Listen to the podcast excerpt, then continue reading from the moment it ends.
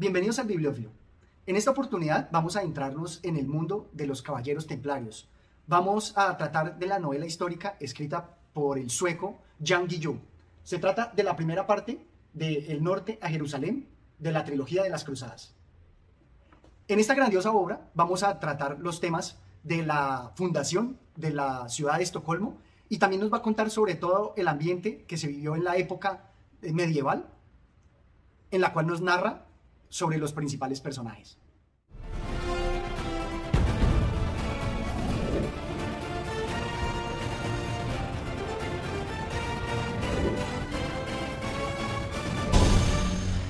A lo largo de la historia nos va a hablar del personaje principal, que es Arn Magnusson, y es bastante curioso porque ahí vamos a ver cómo los apellidos se van generando a partir de quién es el hijo de quién. Por ejemplo, él es el hijo de Magnus, por eso es Magnusson, Arn Magnusson.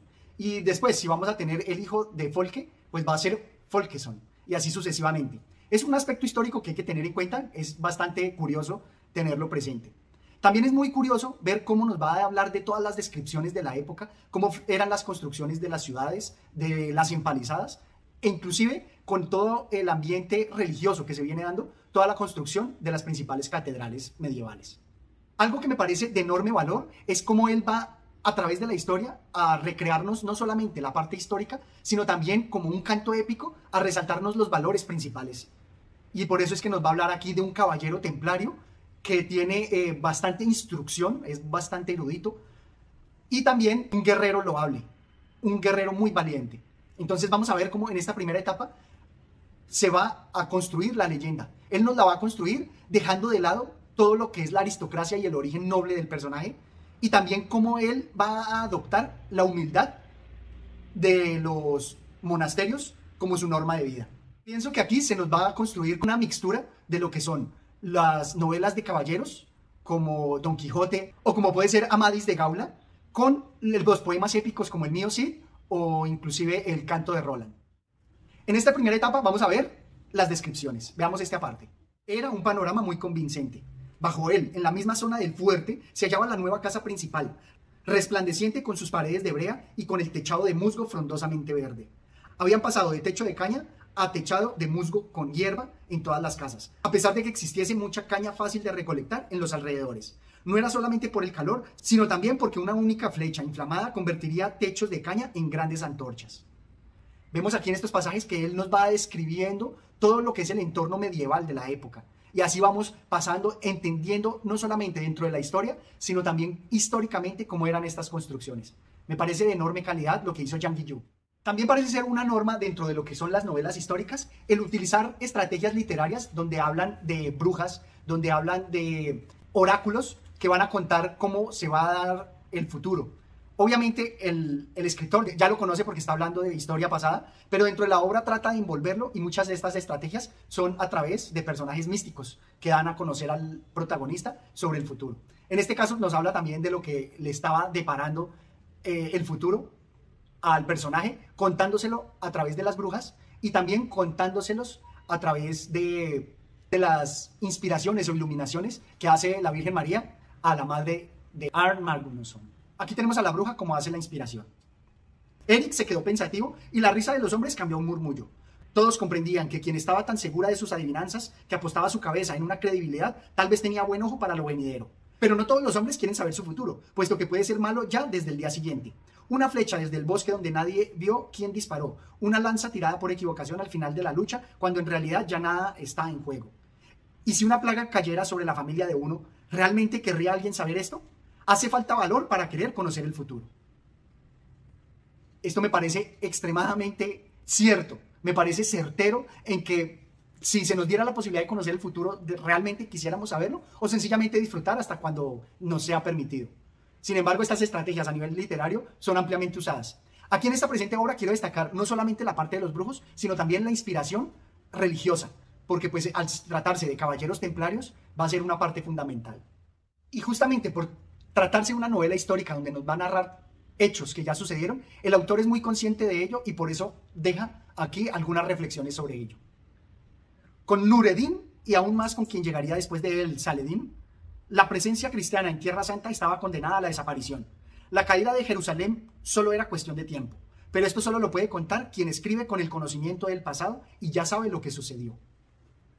Me gusta mucho la novela histórica porque a pesar de que nos cuenta temas ya ampliamente conocidos, como es parte de la historia, me gusta mucho porque nos deja como el sabor de conocer aspectos de que de pronto no conocemos, otra mirada diferente o inclusive solamente su interpretación de los hechos.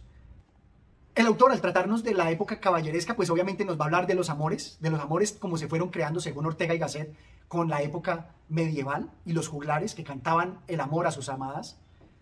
Y también va a hacer una construcción bastante potente de todas las escenarios, de todas las escenas de amor y de caballería, donde nos va a mostrar precisamente que el ideal de San Bernardo era crear a los reyes como caballeros templarios que también estuvieran al servicio de Dios. Era como esa fusión que él quería hacer del poder terrenal con el poder espiritual. Y justamente dentro de las escenas de caballería, vamos a exponer aquí cómo nos habla de una espada bendecida al estilo de Excalibur del rey Arturo. Luego cogieron la espada del altar y la colocaron exactamente encima de la tumba de su madre, delante de él, con la empuñadura dirigida hacia el altar y la punta hacia Arn. Era una espada increíblemente bella, con una hoja que brillaba de un duro acero blanco, de un tipo que Arn jamás había visto.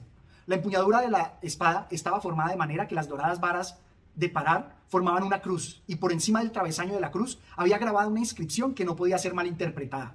In hoc signo vinces, por este signo vencerás. Es decir, únicamente por este signo se puede vencer, comprendió Arn inmediatamente. Estos aspectos, que son propios de la idiosincrasia del caballero, de todas las leyendas y todos los mitos que nos han contado, pues va aquí a dotar la historia de mayor potencia. No les voy a contar todos los aspectos porque realmente me parece muy importante que se acerquen a la obra, pero es de verdad muy entretenido que en esta primera etapa nos va a hablar del nacimiento de Arn, el protagonista, y también cómo se va a hacer su formación en el monasterio, cómo va a adquirir los conocimientos que posteriormente en la vida le van a servir de gran ayuda. Y justamente nos va a dejar en un punto álgido, donde se va a dar la lucha por el poder en las tribus del norte y por todas las experiencias a nivel de armas y de conocimientos que tuvo el protagonista, les van a ser de gran utilidad y le van a hacer sobresalir. Hasta aquí va a llegar esta primera etapa y vamos a ver de qué nos habla posteriormente las siguientes etapas. Ahora solamente quisiera hablar de dos aspectos fundamentales que me parece que dentro de las novelas históricas constituyen un aspecto de reflexión que las hacen y les dan un contenido mucho mejor. Uno es todo lo que hacemos, cómo va a generar un precedente o un modelo, un ejemplo para las, generaciones subsiguientes. Algo así como lo que nos hablaba eh, Julio César en las discusiones que se daban sobre los casos de Catilina o los casos jurídicos, donde nos decía que se pueden entender dentro de la actualidad, dentro de lo que ellos discuten, pero que también se debe tener la mirada presta hacia el futuro, cuando ya nadie eh, de ellos esté para justificar sus acciones, sino que estas pueden ser interpretadas. Y por eso la importancia de pensarlas como una norma del imperativo categórico de Immanuel Kant. Veámoslo acá. El hermano Gilbert, en el momento de elegir entre usar la fuerza, el peor de los pecados que podría cometer, o actuar de la manera en que lo hizo, hubiese conocido las consecuencias, entonces y solo entonces tu razonamiento sería válido. Sin querer ser malo contigo, debo señalar que lo formal de tu manera de plantear la lógica, aunque el mismo Aristóteles habría aceptado tu formulación, presupone que el hermano Gilbert no es el que es, una persona mortal y pecaminosa, sino que es Dios y puede ver la verdad y todo lo venidero pero es un ejemplo gratificante ya que nos muestra con claridad lo torpe que nos podemos volver aun cuando queremos actuar bien con la conciencia. Y justamente nos presenta esto así.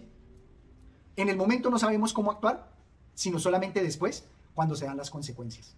Él lo recalca aquí en una obra histórica donde ya conocemos las consecuencias, pero me gusta que nos planteen esos interrogantes para que nosotros como lectores no los dejemos escapar. Veamos que las decisiones se van tomando a medida que se van viviendo. No se pueden presuponer o conocer de antemano todas las posibles consecuencias.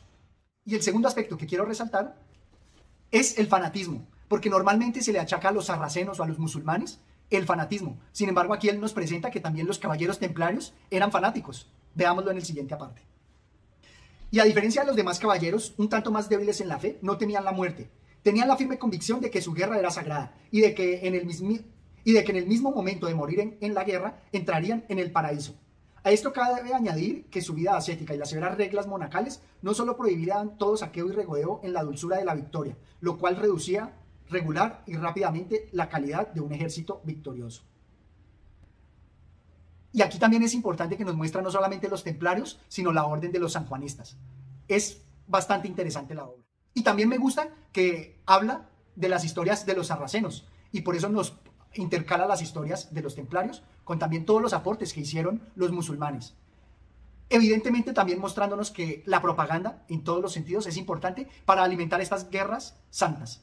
En el caso de los templarios y en el caso de los occidentales, hablaban de los sarracenos como los impíos que casi que eran la representación del infierno. Correcto de nuevo, puesto que los sarracenos son la raza más infame que el diablo ha puesto en nuestra tierra. No son personas, son diablos disfrazados de personas. No dudan en atravesar con sus lanzas a los niños cristianos recién nacidos y asarlos sobre el fuego para comérselos después. Son conocidos por su vida lujuriosa, beben sin medida y practican la sodomía y copulan con animales. Son la escoria de la tierra y cada sarraceno muerto es una cosa agradable a los ojos de nuestro Señor y el que lo hace, el que mate a los sarracenos, comete un acto sagrado y para él el paraíso está asegurado. Evidentemente creo que la intención del autor es mostrar las dos caras de la moneda, como los templarios también eran unos fanáticos, así como los sarracenos, y por eso la propaganda en ambos bandos era tan importante. Todos estos aspectos son de gran importancia y por eso creo que el autor busca resaltarlos para que tomemos conciencia sobre nuestra actualidad a través de estas historias y a través de la historia. Si les gustan lo que son las novelas históricas y la época medieval, creo que van a disfrutar enormemente este libro. Y entre otras cosas, en la siguiente parte vamos a ver y a descubrir qué representación está aquí. En la contraportada se ve que es la batalla de Monguizar. Yo no la conocía, pero en la segunda parte vamos a ver a qué se refiere. Espero se suscriban al canal y me dejen sus comentarios. Hasta una próxima oportunidad. Gracias.